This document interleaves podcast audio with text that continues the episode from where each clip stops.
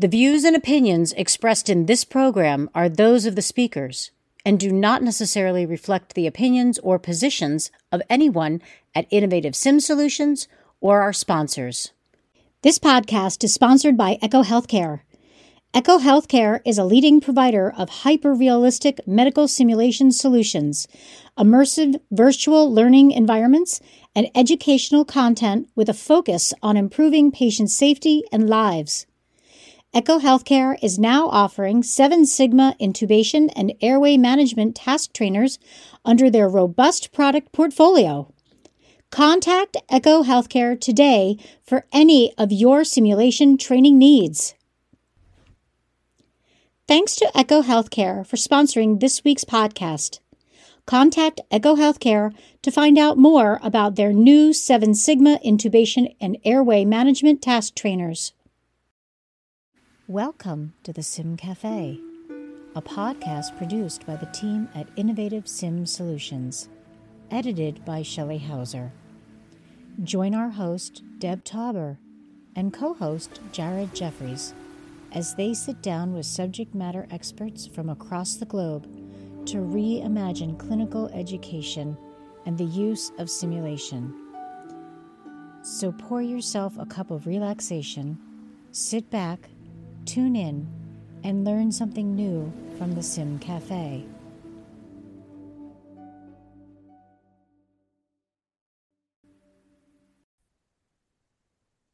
Welcome to another episode of the Sim Cafe. Thank you for joining us. And Jared, hello. How's everything for you today? We got another guest over from Europe, so I'm excited to to hear about his journey but I'll, I'll let you give a the proud introduction of who we have, Deb. Thank you so much. And today we have Willem Van Meurs, and he came from the University of Florida in Porto and in close collaboration with CAE Healthcare. So we're very excited to have the opportunity to speak with him and learn about his journey. So, with that, earlier you said we may call you Willem. So, thank mm-hmm. you. Why don't you share your journey the path that led you into the world of medical simulation. Okay, well, th- thank you so much for for having me, and I think you're doing an excellent job on on sharing, creating accessible information for a broad and growing community of simulationists. So my start in this realm, and I call it modeling and simulation, is uh, is really early, 1986, which is just after the French Revolution, I believe so I was I was doing a, a, research project for the Eindhoven University of Technology and, and, my electrical engineering studies there, and I looked at the what's called the respiratory sinus arrhythmia. And after that, I did a um, a PhD in control engineering in Toulouse, in France, working on a heart lung machine, and that enabled me to um, to say yes to a, a, request from the University of Florida when they were looking for somebody who could. Uh, model the, the cardiovascular and the respiratory systems of, an anesthesia simulator they had they were designing. So in 1992, I moved to Gainesville, Florida, and at the at the time, the uh, the medical students were training on dogs and sheep still, and anesthesia residents were training on real patients, on us. And the plan and the ambition there was to create at the time was called the Gainesville Anesthesia Simulator. It's now called, called the Human Patient Simulator, which was a, a simulator that was breathing real gases, real oxygen, real CO2, real anesthetic gases, and that had a number of models of human physiology to make it react to what you what you did to it. We did develop a few other simulators there, um, a pediatric simulator and a baby simulator. And then after six years in Gainesville, my French wife and I, and, and by then our two American children, moved back to Europe and we moved to Porto. And at the University of Porto, I set up a, a team of obstetricians and mathematicians that designed a delivery simulator. And I felt I owed that to, uh, to my dad, who was an obstetrician. And that was a, a successful project. It took a while to get it to market, but um, the Lucina childbirth simulator is now also commercialized by CAE Healthcare. In two phases, I moved back to the French Pyrenees, which is where my wife's from.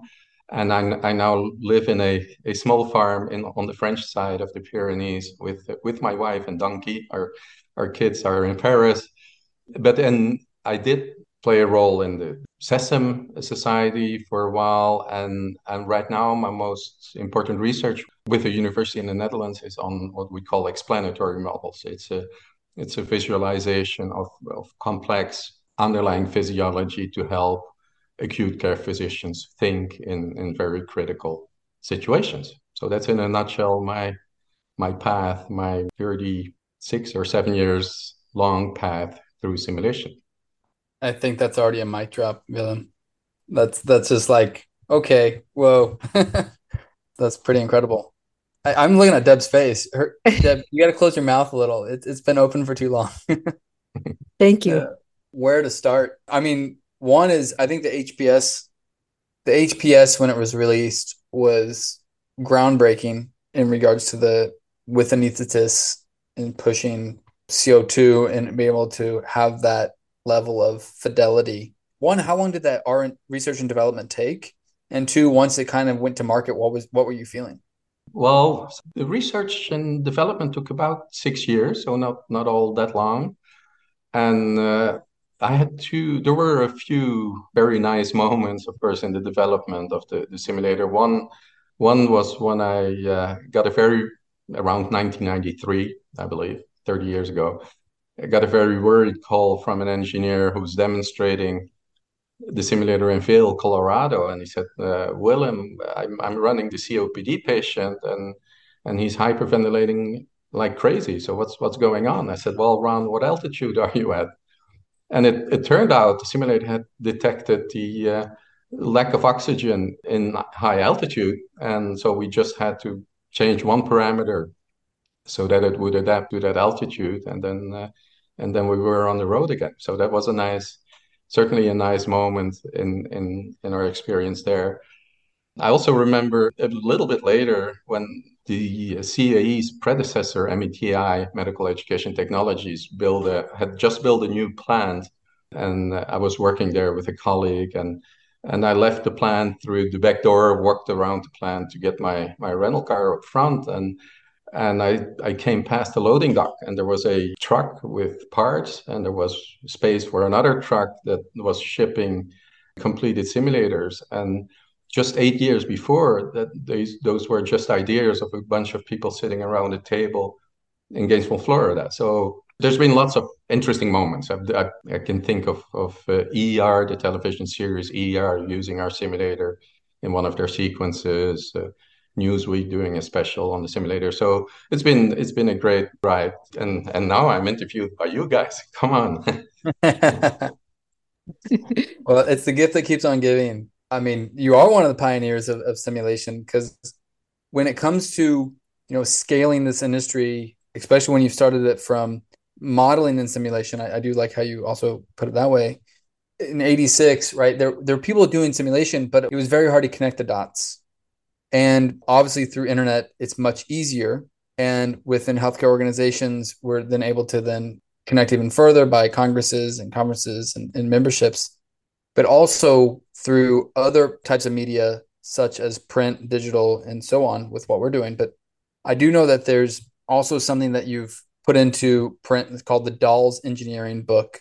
I, I want to he- touch on that a little bit if you can tell our listeners something about We'd be happy to. That's one of so so my major talent is I believe is to get myself in trouble and and the dolls engineer was a good example of that. So um, I was planning to write uh, two books, but they both, and I'm still planning on those, but they had co-authors and they, they weren't ready.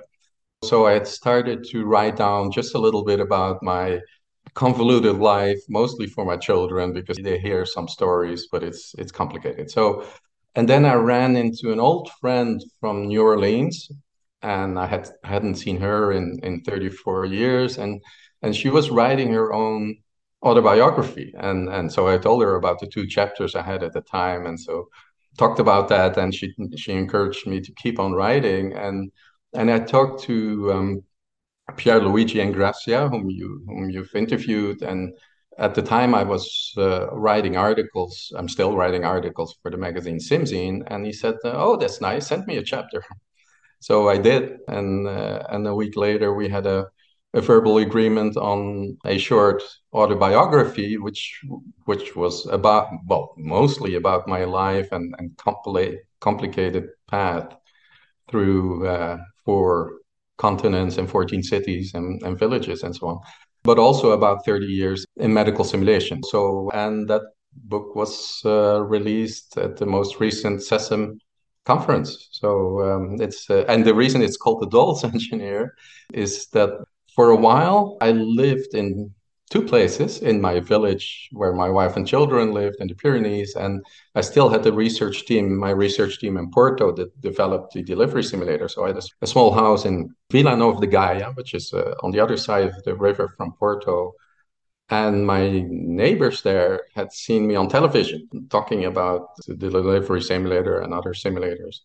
And so they called me o engenheiro dos bonecos in Portuguese, which means the, the doll's engineer. So we, uh, Pier Luigi and I thought that was a nice uh, potential title for the book. So uh, yeah, there's um, it, it was it was very enjoyable to to write it from a personal point of view, but it was also nice to to describe in an informal way some of this surprising history of yeah no longer training on animals and real patients. That's what it was about for me. I want to pick up a copy of the book and i want you to sign it. But um but to. but if we uh, we can include that link in the show notes. So if people do want to purchase it that's through where now? For now because we're tar- the publisher which is the same publisher as for simzine so it's called SimEdita, is talking to Amazon, etc. But for now, it's the publisher is the only site that that sells it. So well, we'll we'll put it. If you can okay. put a link, that would be great. Yeah, certainly, and, certainly. Yeah, yeah. perfect. Will you be at IMSH? I may. I I don't cross the ocean that often anymore for a number of reasons. So uh, I don't know yet. I will be visiting in October, I will be in North Carolina and I will actually be visiting another piece of simulation history. So, Mike Bernstein, who uh, took over METI and who then sold it to CAE Healthcare, is a, is a good friend and he has just moved to North Carolina and I'm going to visit him. So, uh, we'll have a lot to talk about, but I'm still unsure about IMSH. Okay. All right. Why don't you tell us a little bit more about SimZine, the magazine, the yeah, very glad to to do that. That was I got involved with uh, SimZine. I I think around the uh, previous uh, SESAM conference in uh, which was in Seville, the, the, first conference after COVID. So it was a very exciting European conference, and and I like Pier Luigi, and we liked each other right away. Um, and he's the editor in chief of SimZine. The the two aspects I like most about SimZine, or maybe three, but it definitely two is is that it's um, multilingual. So it's it's in English, but it also has Italian and Spanish versions. All all the articles are translated in between those languages, and it has both a paper and an electronic version. So on the paper version, you get obviously you get just one language, but there's always a QR code if you don't read the other language. So uh, if I try really hard, I can read Italian if it's about simulation. But uh, but I yeah I can read English and, and Spanish without without too much effort. So those I like those two aspects: the multilingual aspect and and the fact that it's both on paper and then in electronic format. And it also gives quite a bit of attention to technology, which had a little bit disappeared from the programs of the of the international conferences. And I don't I mean, obviously, clinical aspects and educational aspects are the most important aspects in our domain, but the, the tools, the technology, the software is important as well. So there's room for that. So I'm I'm very happy to uh, to participate in SimZine. And just today, the next issue is number 10 is going to press today and uh, i interviewed one of my former portuguese students so in Portuguese. So we added a language to the oh. journal. So we're very happy about that. Not so much for the Portuguese people because they, they most of them read and and write English, but of course Brazil is a is a big country, and giving people well like people in Italy and Spain and and Brazil, access to important information about simulation is very important. So, and not all of these people read English. So I'm very happy with this journey and I'm very glad to be able to contribute to it. Thank Wonderful. you. I think I saw you at SESAM this year because I was also at the conference. Fortunately, we didn't know each other uh, then, but can you tell us about the conference this year? How it was it received in 23 or how you've seen it develop throughout the years? Well, that would take another interview because uh, I, I, was too busy uh, inventing and raising my first child to go to the first SESAM conference, but I think I've been to all SESAM conferences since. And next year is, is, I believe, conference number 30 or 29, and the society exists has existed for for um, mm-hmm. for 30 years. So what I uh, liked about the uh, the last conference in Lisbon was, uh, of course, well, we had one conference before after COVID. I mentioned the Seville conference, which was was a blast, uh, being being able to go to a conference again and face to face interaction and and the the numbers kept rising and and Lisbon was was very much a success and one of the factors of success of the Lisbon conference I think was there was there well there's a very good chair of the scientific chair of the conference, uh, Cristina Diaz Navarro.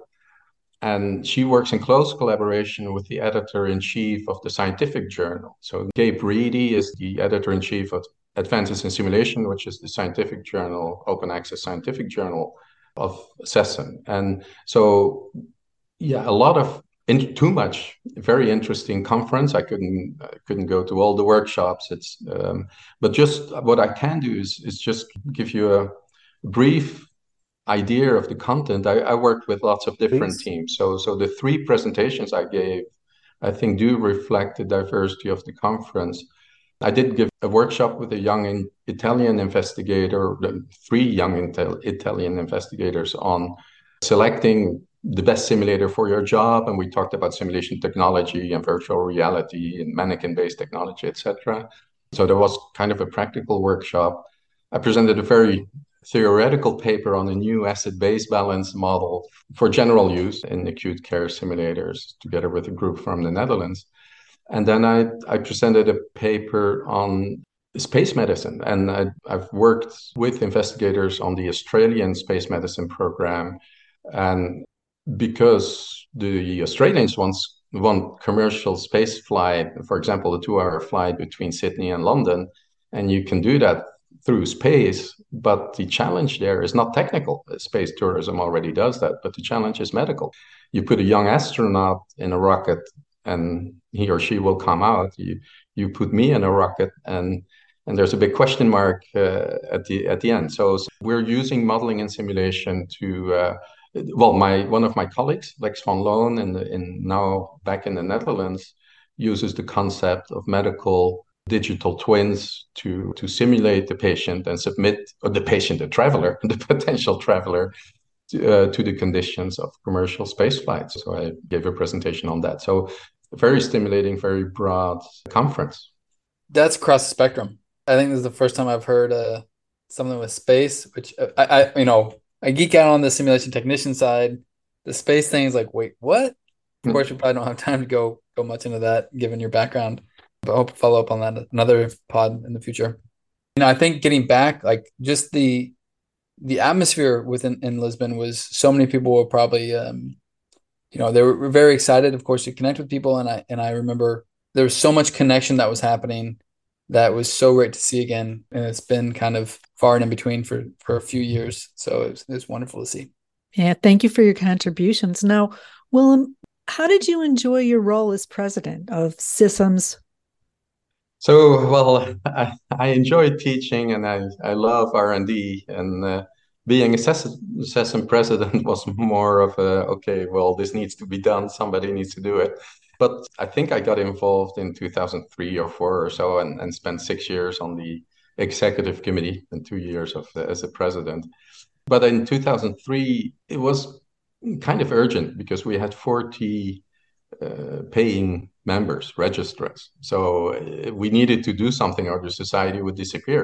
And over the years, the last conference I was involved with in that period had 400 uh, paying registrants in, in Copenhagen and in Denmark. So yeah, it was a it was a successful ride, and uh, and of course that, that was the trend of the time. The, the IMSH uh, increased numbers as well, but it was a bit of a challenging time, and and we really needed to be uh, efficient to to make sure the society survived, and and we did. And by now we have 1,100 or 1,200 registrants. So I think we're uh, we're certainly out of the woods in those organizational terms.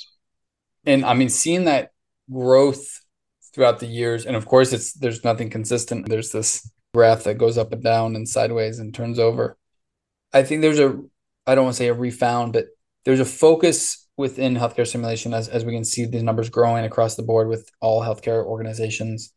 But in order to continue to increase that simulation footprint in Europe, what, what would you recommend or, or where do you see certain trends going? Um, I'm sorry to say that, but I I don't know. It's been a while. I mean, I left the Netherlands in 1985, so I don't really think at a national scale, and I don't think that much at a European scale either.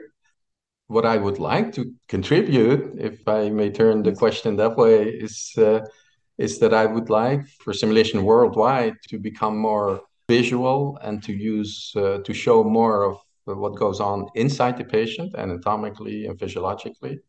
And we've been working on that in the context of what we call explanatory models.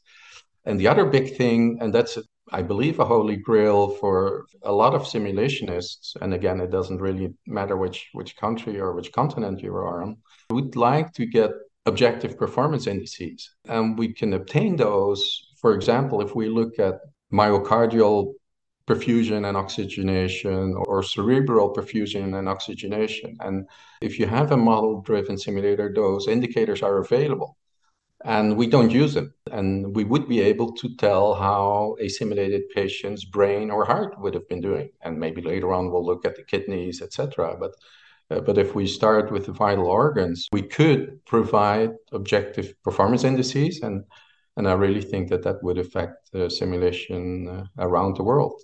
And if I do, you make me think about Europe.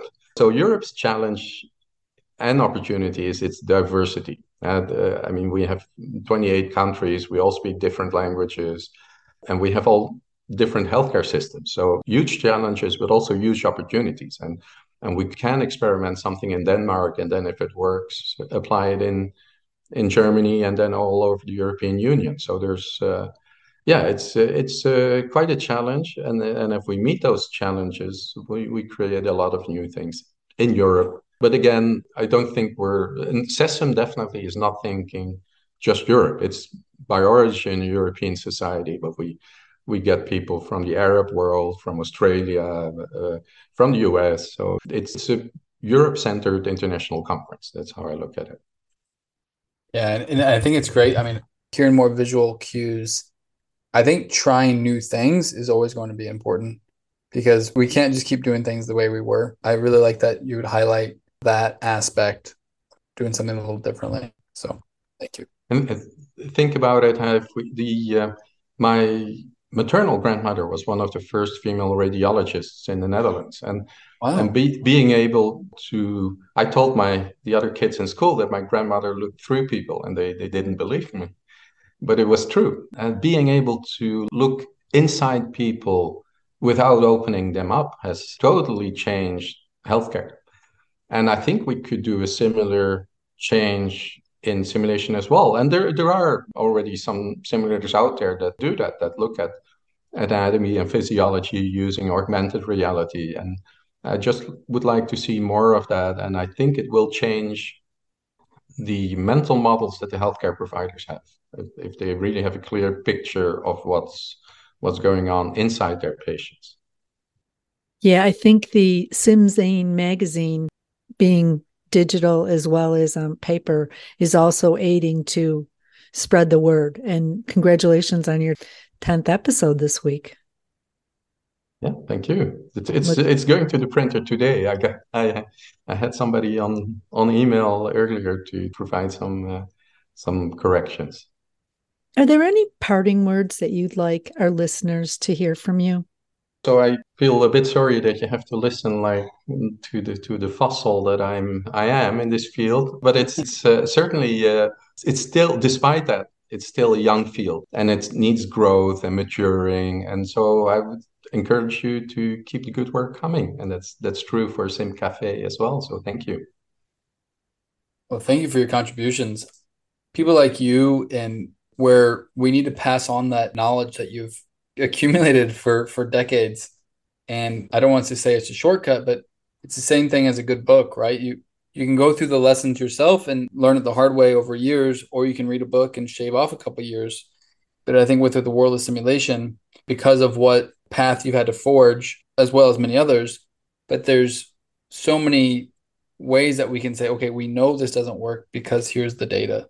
And if we're able to show the data based off what you've already presented and accomplished, then we're able to actually focus our time, energy, resources on what really matters. That's a great observation. And the, the inventions and the innovation is important, but the documenting the dead ends is, is probably just as important. Definitely. So thank you. yes. you. Yes, it is very, very important to make sure that we, you know, learn from different sources and learn the origins. Um, I, I'm really fascinated by your story. I can't even imagine what it must have been like to be one of those original five coming up with the first human patient simulator. Well, read my book. you know, I will. Uh, yeah, yeah. It's it's, uh, it's mostly stories, indeed, and and I do think that we we also live by those, and and then of course we need the scientific journals and the scientific books as well. But uh, a lot of what we do is uh, is most easily transmitted by by stories. Yes. All right. Well, thank you, and to you guys, uh, good evening, and to to the rest of our guests, uh, good morning, good afternoon, wherever you're at. Thank you, and happy simulating. Thanks to Echo Healthcare for sponsoring this week's podcast. Contact Echo Healthcare to find out more about their new Seven Sigma intubation and airway management task trainers.